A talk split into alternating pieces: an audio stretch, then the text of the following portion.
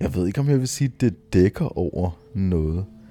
Men måske tværtimod, altså det prøver at hive nogle ting frem.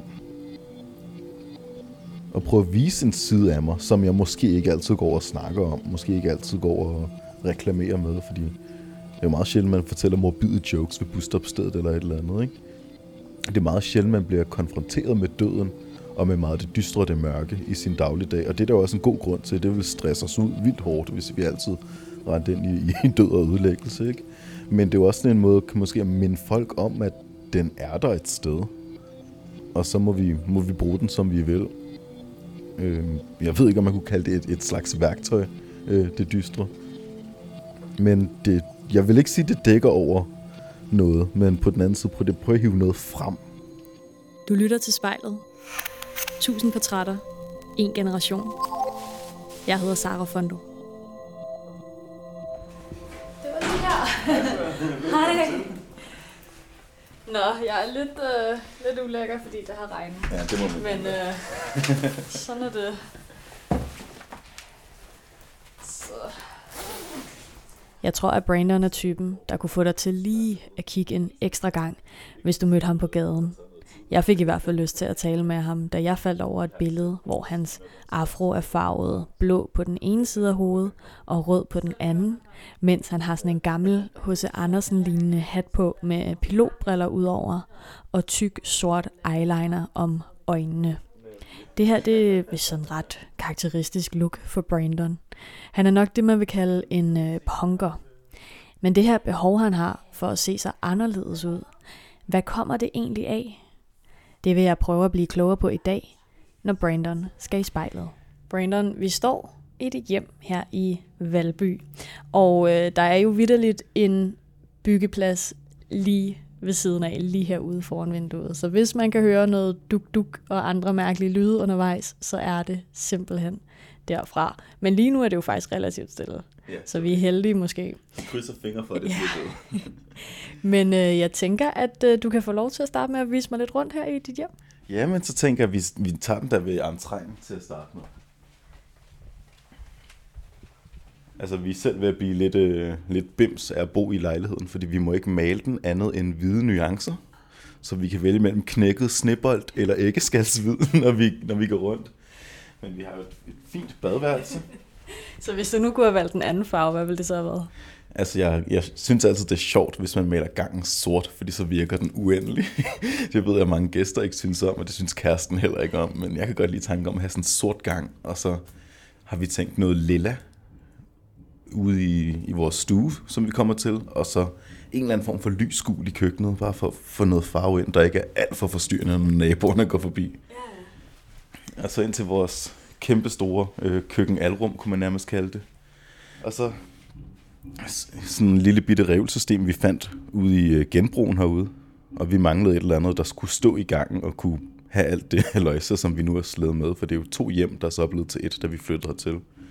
Og så har jeg min, øh, mit post-apocalypse go-to-set med militær drikkedunk, der kan holde en, en liter plus. Og så sådan en gammel dansk ammunitionskasse fra hjemmeværnet. Okay. Og når man så åbner den, så, der har jeg så gasmaske liggende og høreværn. Hvorfor tænkte du lige, du skulle anskaffe dig sådan en? Jamen altså, en ting er, at det, det, det pynter lidt, men jeg har altid været vild med altså, hele den her gyserfilms øh, mentalitet, og hele den her, sådan kan man sige, dommedags øh, post-apocalypse mentalitet. Da alt det her corona startede, der var jo en af dem, der gik med et kæmpe stort smil i gadebilledet rundt på strået, for der var så tomt, og det oplever man jo meget sjældent. Yeah. Det er sådan noget, Tænk bare, it's happening. Nemlig. Og der var det jo fedt at kunne få lov til at gå rundt med en gasmaske på hovedet og en stor læderjakke, og så bare gå rundt og træde på, øh, på gadebilledet, som man ikke har prøvet før. Det med at kunne gå ud midt på vejen, og der er bare der er stille. Ingen biler, ingenting. Det var, det var lidt af en oplevelse, ikke? Og det er det med at prøve at se det positive i de her forfærdelige situationer. Det kan godt være, det bliver sådan en morbid positivisme, men øh, det er stadig positivt i en eller anden grad, ikke? Jeg hedder Brandon, og lige nu, der sidder jeg inde i min stue, og jeg ser mig ind i det lange spejl. Vi kommer nok ikke udenom, at det larmer en lille smule, men der er simpelthen ikke noget, vi kan gøre, for der er en kæmpe maskine, der har gang i ting og sager ude foran. Men øhm, jeg synes, vi skal starte med, at du lige prøver at lukke øjnene. Og så bare tage en øh, god, dyb vejrtrækning helt ned i maven. Og når du er klar, så må du gerne prøve at sætte dig selv i spejlet, og så beskrive ham, du ser på. Jamen, jeg ser en, øh, en sød ung mand i 29 års alderen med øh, nogle snart lange sorte udgroninger, men ellers sådan sød blond pudel ryg, kunne man nærmest kalde det. Jeg har dejligt krøllet hår, der lever et liv af sit eget. Det gror som vilde blomster og kan ikke tæmmes som ukrudt. Og så ser jeg noget skæg, der ikke er blevet gjort noget ved. Men altså, det er ikke sådan Bushman øh, julemandskæg, Men det er lidt ud over det hele. Og så sådan sød mælkechokolade kulør og så har jeg taget min fine øh, vest på i dag. Med et påmalet 42 omkring øh, den ene skulder. Og en zebralomme, som jeg selv har syet på. Og så har jeg malet sådan en Police Do Not Cross Line konstruktionslinje. Et dobbelt plaster patch. Og noget lyserødt gepardagtigt øh, mønster på den anden side er der påmalet. Nu kan jeg så ikke se min ryg, men jeg, jeg ved, hvad der er på ryggen. og der er et logo, jeg selv har designet med en løve på. Og så har jeg et lille bitte bandpatch omkring lænden på øh, selve jakken. Og så et maleri af en død fisk, et fiskeskelet på øh, ryggen også. Og så har jeg taget en t-shirt på, jeg også selv har, kan man sige, designet, malet. Af sådan et, en gul trekant med et udråbstegn i, sådan en stop- eller advarselstrekant. Og så de her bukser, det er faktisk min nyeste kreation. Og det er nogle sorte skinny jeans, hvor jeg så har fået malet, skrevet teksten til en af mine yndlings Green Day sange på og det er Jesus of Suburbia sangen. Og så har jeg altså bare taget de kedelige grå sokker på i dag. der kunne godt have været et eller andet sådan specielt der. Og det er sådan lidt, hvad, hvad jeg ser sådan tøjmæssigt. Og så har jeg altid, det er nærmest en naturlov efterhånden, jeg har altid armbånd på højre arm. Og min rekord var 22 armbånd i en periode. Men nu har jeg så kogt det ned til en små 6-7 stykker eller et eller andet. Nu siger du, at øh, sokkerne bare er grå, og der ligesom godt kunne være noget mere specielt der. Føler du, at du skal se speciel ud? Altså på, på en god dag, så jo, så vil jeg da gerne se, se speciel eller anderledes ud. For ligesom at sådan signalere, at hey, der kommer gående en lidt, lidt anderledes person, end den I måske er vant til her. Og det er jo ikke, fordi jeg er militant omkring det, men der er sådan et, sokker er bare sådan lidt prikken over i'et, ikke? Hvis man rent faktisk gør så meget ud af alt det andet, så kunne man også lige have haft en sok med en dinosaurmund på, eller en regnbue, eller et eller andet fedt. Eller bare to forskellige sokker. Nu har jeg været meget symmetrisk omkring mit sokkevalg. Men jeg føler, at jeg vil gerne signalere til andre, at der kommer ligesom en lidt anderledes type gående her. Så ja, hvis du for eksempel skal prøve at se dig selv udefra, altså hvad tror du andre tænker, når de ser dig komme gående ned ad gaden? Uha, det er jo et godt spørgsmål, men jeg kunne forestille mig, at nogle folk vil være lidt skræmt af det. Fordi det måske godt kan se lidt, lidt farligt ud. Sådan lidt... Jamen altså, jeg, jeg kører sådan en, en punk-agtig æstetik. Og det kunne jeg godt se, at nogle folk tænker, okay, er, ham der, er han en af de der ungdomshusfyre, står Gerda nede, på, nede i supermarkedet og tænker, ikke? Men så det er så der, hvor jeg bare står et lille dance move og smiler til hende, og så begynder man måske at tænke, okay, ham der, han er vel bare, han er sådan måske lidt festlig, i stedet for skræmmende, når han så begynder at stå der og danse, og begynder at tage sig lidt åndssvagt og smiler stort i hele fem ørerne, ikke? Så jeg tror, at til at starte med det første indtryk vil være sådan lidt, man skal lige se personen an, fordi hvad er det, der kommer gående der? Og så tror jeg, at de næste indtryk vil være sådan lidt, okay, han er ikke farlig. Jamen, jeg hedder Brandon, og jeg kører sådan et punk rock uh, aesthetic. Og udover det, så er jeg så en sød og venlig person. Jeg ved ikke. Og hvis vi skal prøve at spole tiden tilbage til en yngre Brandon, hvornår øh, begynder du første gang ligesom at bruge dit øh, udseende som sådan en udtryksform? Uha, jamen, så er vi jo tilbage i folkeskolen. Jeg husker, altså før jeg blev meget sådan alternativ at kigge på, der var jeg meget sådan, øh, ja, sådan lidt hip-hop smart at kigge på med kasketter og bandana og store hættetrøjer, store bukser, store sko. Og mange af mine venner var i samme bås. Men jeg havde aldrig haft noget problem med at snakke med de folk, der så alternativ ud. Og jeg indså bare, jeg tror, der har været omkring 12-13 års alderen, at der kom sådan en skæld i, hvem jeg var, og hvad den hip-hop-attitude ligesom afspejlede, eller hvordan jeg så den afspejle. I at mange af mine klassekammerater og venner havde ikke lyst til at snakke med dem, der var øh, punker, siger jeg i gåsøjne, øh, og dem, der så anderledes ud, dem med store hanekamme, nitter, piercinger. Og der var jeg sådan lidt, at, er det hiphoppen, eller er det dem, der faktisk laver det her? Men der var jeg sådan lidt, der vil jeg ikke være en del af det. Jeg vil ikke være en del af hele den der kultur, hvis den hænger folk ud på den måde. Og så valgte jeg at gå over i, kan man sige, hele det alternative look, og begyndte selv at barbere øh, hår af, for at få en, øh, det var sådan en afrohanekam, jeg havde, som jeg nærmest bare kunne hive i, i lidt, og så stod den bare op. Der var ikke brug for at øh, vokse eller noget som helst. Begyndte at gå i meget sort tøj. Det var så, her blev det meget, kan man sige, ja, sådan lidt militant og lidt oprørsk. Jeg skulle i hvert fald være, jeg skulle være diametral modsætning af, hvad de var. Så det var nitter, det var at skrive på mit tøj, for at ligesom at signalere, at det her det er noget, jeg har lavet, det er noget, jeg har fundet på, det er ikke et eller andet masseproduceret, købt. Og ligesom prøve at komme ud for hele den her konformitet, der er med meget af det her masseproducerede kasketter og det ene og det andet. Og ligesom sige, jeg kan godt sætte mit personlige præg på det. Og så voksede det jo bare derfra. Så blev det piercinger, og så blev det det ene og det andet. Men Brandon, du siger, at du ligesom altså, gik den komplet modsatte vej af, hvad dine venner ellers ligesom gjorde. Hvorfor tror du, det var så vigtigt for dig at være anderledes? Jamen, der, der er både det med, at jeg har en tvillingbror, så fra, øh, fra barns ben af, der var vi, kan man sige, vi var meget sammen. Og vi var meget, kan man sige, øh, ens og blev sat meget i sådan ens bås. Så når han fik noget legetøj, fik jeg det præcis det samme. Så der var ikke nogen grund til at åbne mine gaver, efter han havde åbnet sine nærmest. Og når vi fik tøj, eller be, som barn blev man jo ofte klædt på af ens forældre. Min far ville bare smide et eller andet i hovedet på os fra skabet. men mor ville meget præcist og meget nøje planlægge, hvad vi skulle have på, og det var ofte et ens tøj på. Og jeg kan ikke forstå, hvordan andre folk kunne kende forskel på os som børn, men det har også efterladt et eller andet i mig, der har været sådan et, jeg vil, jeg vil gerne ikke være den samme person, som den, der står ved siden af mig, hvis, hvis det giver mening, ikke?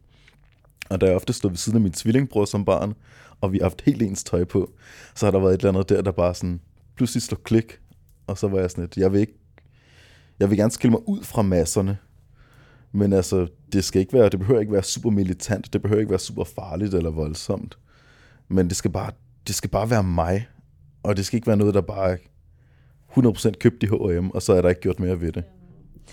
Og Brandon, nu har jeg faktisk øh, storesøstre, der er enægget tvillinger. Ja. Så jeg kender jo godt til det der med, at øh, de prøver at blive individer, yeah. og ikke være en masse. Det gjorde mine søstre i hvert fald i teenageårene, men den dag i dag, der er de altså som to dråber vand igen. Hvordan øh, har dig og din bror det i dag?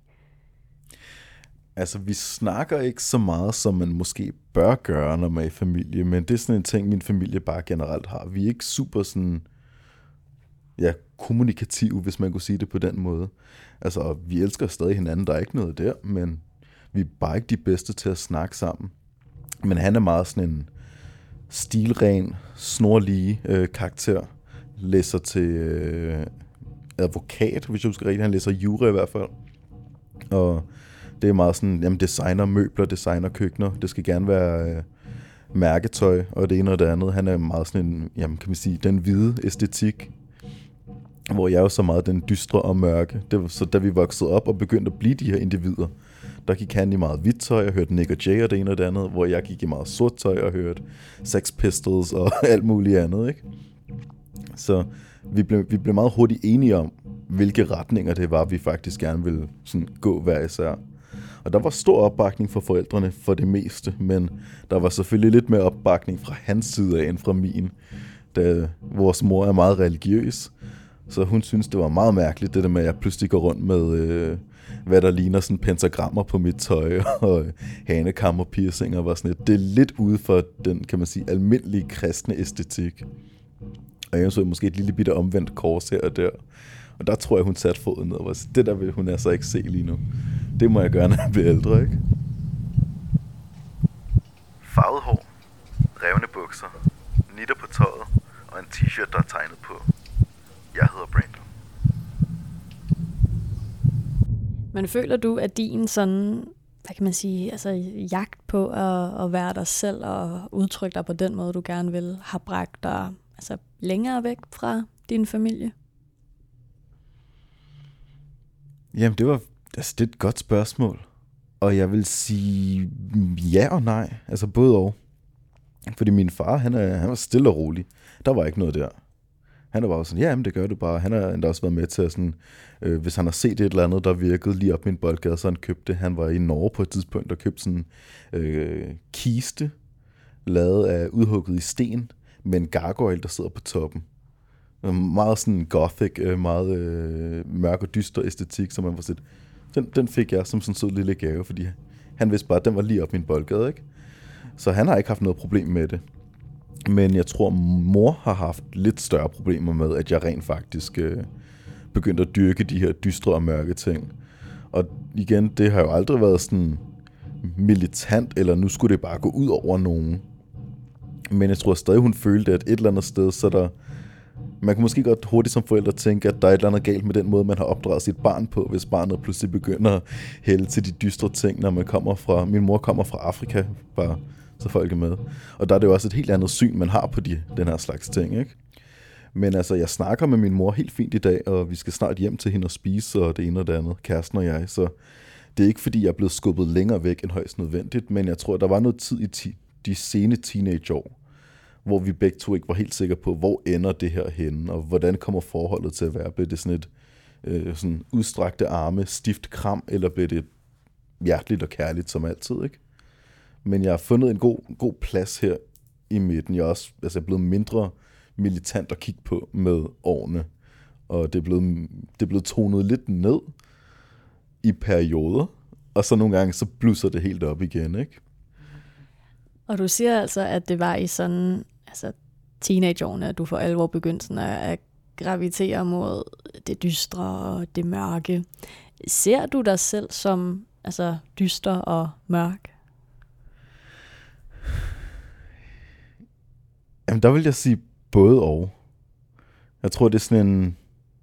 Jamen, det er, sådan, det, det er to mods, modsætninger, der mødes. Fordi på den ene side, der elsker jeg øh, farver, og jeg kan rigtig godt lide farvestrålende ting. Men på den anden side, der er sådan lidt... Nogle gange må det også gerne bare være sort tøj fra top til tå. Og jeg er kæmpe stor fan af alt, hvad der hedder gyserfilm, og øh, alle de undergenre, der er inden for gys og den slags. Og jeg ser jo meget hellere det, end jeg ser Paradise Hotel. Så sætter jeg gerne en gyserfilm på alene og sidder og ser den.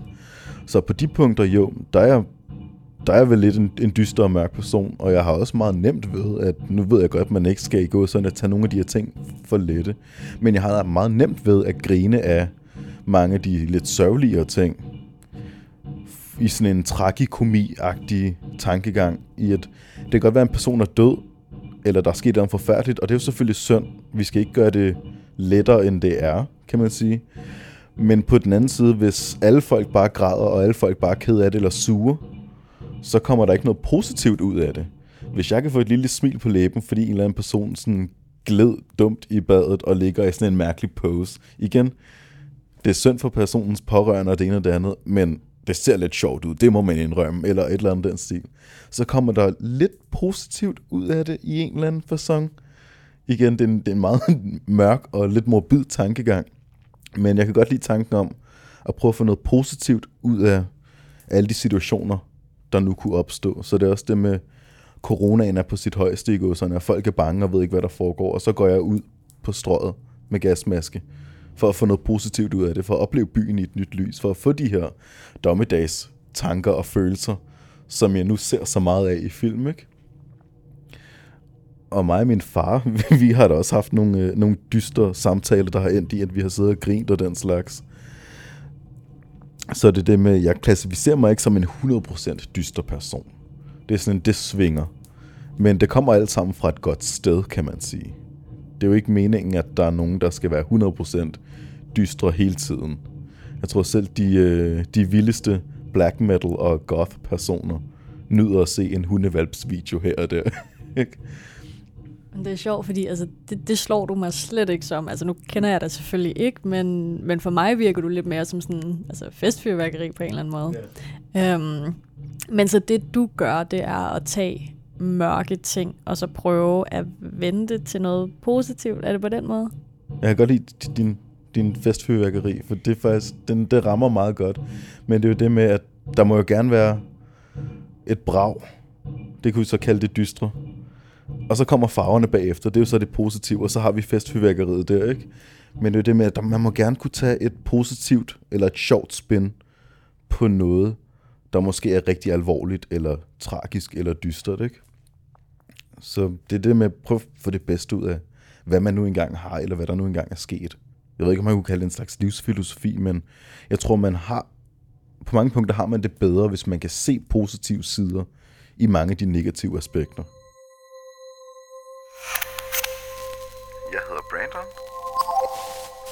Festfyrværkeri. Hvis vi lige skal prøve at vende tilbage til spejlet. Når du kigger på dig selv, Brandon, hvad har så været den største udfordring for dig i forhold til at få lov til at være dig? Jamen, når jeg tænker over det, nogle af de største udfordringer, det har måske været at skulle, skulle på en eller anden måde, kan man sige, fortjene den her accept fra andre mennesker. Fordi når man går rundt og ser ud, som jeg gør, eller som så mange andre folk gør, altså, det behøver ikke være, fordi de ser punk eller alternativ ud. Men det er det med, at der er sådan, der blev altid nogle, nogle konnotationer, nogle fordomme, folk tænker om en. Og det er jo det med at skulle komme forbi dem, og skulle begynde at, kan man sige, optjene folks respekt eller accept. Jeg tror, som ung, der var det meget svært at finde ud af, hvor passer man ind i alt det her. Og hvis jeg går rundt og ligner sådan en punker-type, skal jeg så også gå og kaste med brosten, eller kan jeg godt afvige fra alt det der? Men man skal også være realistisk og vide, at når folk kigger på en, så vil de også tænke nogle ting. Og der har der været gange, hvor jeg ikke har fået lov til at komme ind i forskellige natklubber eller diskoteker, øh, fordi jeg så ud, som jeg gjorde. Og der må man jo bare tage det med oprejst pande og sige, Nå, men så vil jeg da heller ikke være en del af jeres klientel, eller et eller andet, ikke? Og der har også været jobsamtaler, hvor jeg har fået at vide, at hvis jeg skulle have det job, så skulle jeg altså lige kunne, kunne lægge mig inden for den ramme, som de har sat for deres medarbejdere. Det, så skulle jeg klippe mit hår, så skulle jeg tage min piercing ud, den slags.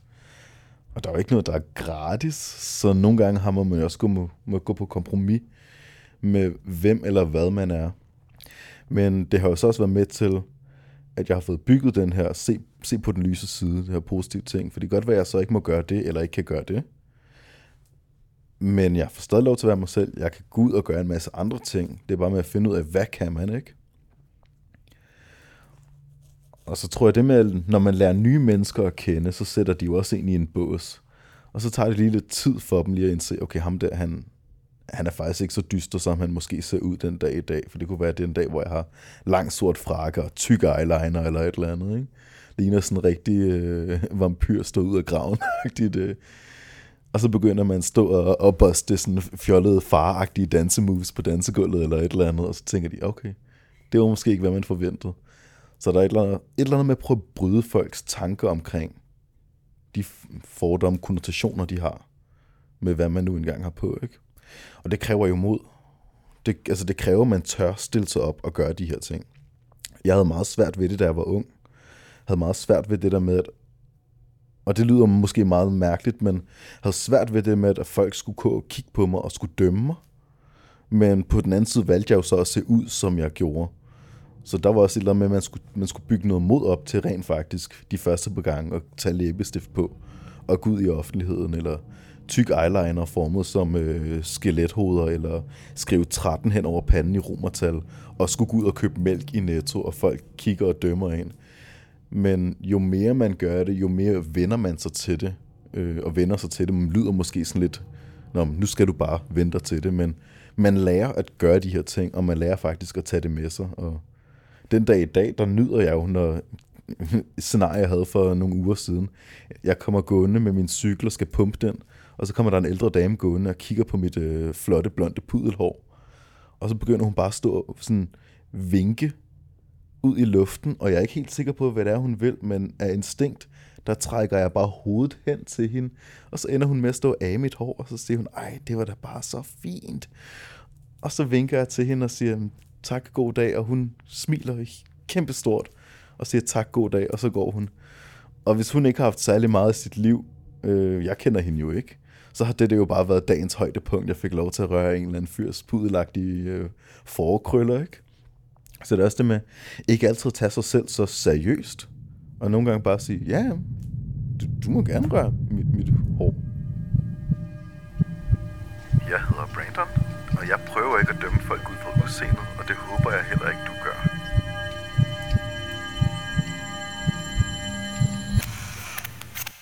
er der noget, der kan gøre dig usikker på, om det er sådan her, du skal se ud? Jeg, jeg tror faktisk ikke så meget mere. Altså, nu er jeg jo ved at blive voksen, og det må, det må man se i øjnene. Men jeg tror i sidste ende, så vil det være meget jobrelateret der, hvor jeg er nu i livet. Der kunne være med til at gøre mig usikker på, om, om nogle af de her ting.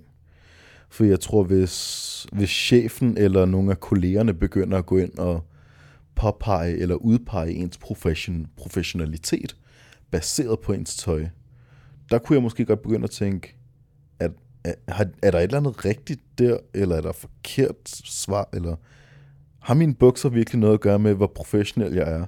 Selvfølgelig er der noget udstråling, øh, og noget med nogle forældre, der måske kunne tænke, at den t-shirt er måske ikke helt passende for mine børn. Og så tager jeg selvfølgelig det i mente.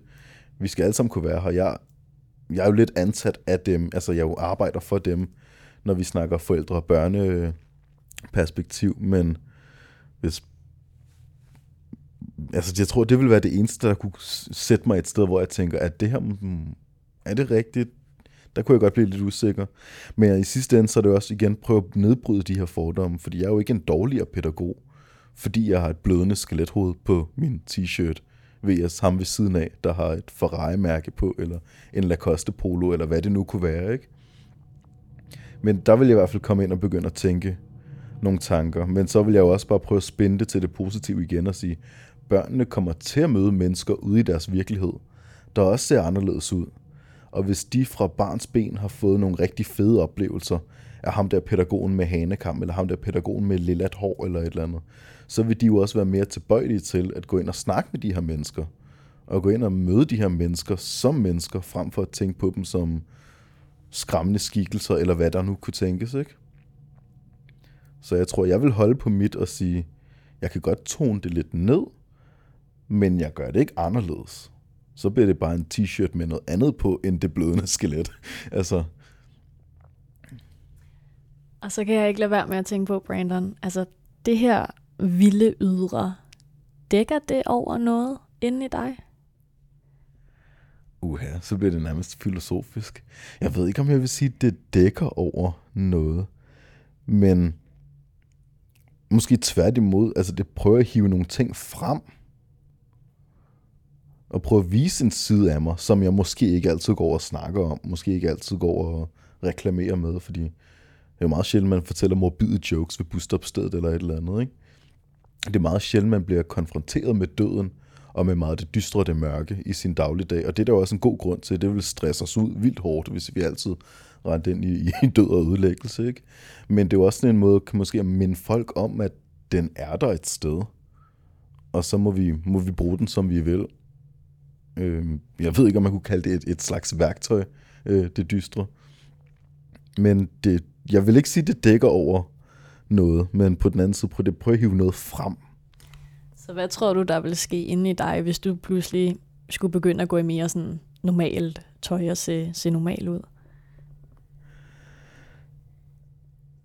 Altså, der vil gå meget kort tid, så vil jeg komme til at tegne på t-shirten eller bukserne. Bare med en sprittus nede i Hvis vi siger, det var i, i arbejdssammenhæng nede i pauslokalet, så vil jeg pludselig sidde med en spritus og sidde og tegne på bukserne eller et eller andet. Jeg tror, jeg på mange punkter, hvis vi lige hiver den væk fra øh, jokesene, vil jeg føle mig rigtig utilpas, fordi det ikke er mig. Og som sagt, jeg kan godt lide at klæde mig ud, men jeg tror, det ville føles som om, jeg klædte mig ud hver dag, frem for at det var noget, der afspejlede, hvem jeg var. Jeg ville føle, at jeg lidt tog en anden persons tøj på. Også selvom jeg havde været nede og købt der kvittering siden i, i, i, i bunken eller et eller andet. Ikke? Det ville ikke være den, jeg var, og jeg tror, i en eller anden grad ville det også gå ud over øh, det, man kalder glæde, altså min glæde. Fordi det vil bare føles... Jamen, jeg kan bedst sammenligne det med sådan en kat, der kommer ud af badet, og alle hårene bare ligger ned, og man kan se, at den træder rigtig varsomt, og den ved ikke, hvad den skal gøre sig selv. Jeg tror, jeg vil være sådan der. jeg vil bare gå rundt, og jeg vil ikke, jeg tror ikke, jeg vil have samme glæde eller lyst til at gå og synge og danse på gadehjørnet. Fordi jeg føler ikke, det tøj, jeg vil have på, afspejler den personlighed, som jeg har bygget op omkring alt det der. Altså, det bliver meget kosmisk, meget svævende på et eller andet punkt. Men det, altså det korte svar er, at jeg tror ikke, jeg vil føle mig tilpas i det. Jeg vil finde en måde, hvorpå jeg kunne gøre det til mig. Og det vil meget hurtigt gå ud over de her nu leger vi bare det sådan nogle 2.000 kroners Kalkani jeans eller et eller andet, ikke? som nu pludselig er bare overtegnet og malet på, og jeg har klippet nogle huller i, og hvad der nu skulle til. Og det vil også være lidt synd for dem. Så kunne de have fået en, en ejer, der vil sætte lidt mere pris på dem. Så det tror jeg ikke, det tror jeg ikke, jeg kunne, øh, jeg kunne gøre i længere tid ad gangen. Selvfølgelig kunne jeg godt gøre det i få perioder, hvis det skal til. Jeg tager jo også jakkesæt på øh, og gør mig i stand til folks bryllupper eller begravelser og det ene og det andet, hvis det er det, den afdøde eller de nu levende ønsker, ikke? Så det er det med, jeg kan jo sagtens tone det ned, jeg kan sagtens øh, være respektfuld for andre og den slags, og har ikke noget mod det. Men hvis det skulle være længere tid ad gangen, hvis jeg skulle være sådan en slipsedyr, der arbejder inden for børsen eller et eller andet, bruger bare sådan en vildt gammel dateret øh, reference, men det, det ved jeg ikke, om jeg vil kunne klare i længere tid. Så vil jeg gå mere op i mine sokker, hvis vi lige skal kæde den tilbage til starten, ikke, så vil det være nogle vildt voldsomme sokker, jeg vil have på ind under mine sko. og måske også noget undertøj med sådan en kæmpe stor drage, der spyder ild, og så slås den mod en hydra eller en varulv. Altså sådan noget der. Så vil jeg finde måder at gøre det til mig på, ind under mit fine jakkesæt. og hvis vi til aller, aller sidst her skal slutte af med spejlet igen, hvis du, øh, hvis du kigger på dig selv, Brandon, er der noget, du øh, kunne have lyst til at sige til dig selv som en afslutning? Keep trucking. Ej, men altså, jeg vil sige, at det, det er sejt, du er kommet så langt. For den der lidt nervøse knægt, der havde svært ved at gå ud og gøre de ting, som han egentlig gerne ville gøre. Eller ville se ud, som han egentlig gerne ville gøre, fordi han var bange for at blive mødt med folks øh, dom, fordomme, deres blik, deres havde kommentarer, det ene og det andet. Og så synes jeg altså også, du skal begynde at overveje, hvad du skal gøre ved det, der sker ikke der, for nu er det, nu, nu er det for meget af det og for længe. Men nej, altså, det, altså kys og kram og, og grønne skove. Jeg synes, det er sejt, at jeg rent faktisk kunne, kunne, kunne holde den. Og kunne komme herud, hvor jeg nu engang er. Og det vil jo ikke være, kan man sige, nemt fremadrettet, hvis jeg stadig bliver ved. Der vil jo stadig være folk, der vil tænke nogle ting. Der vil stadig være få kommentarer, man kan få. Men keep on going, man. Du kan gøre det. Hvis du eller en du kender skal være med i spejlet, så skriv til os på Instagram.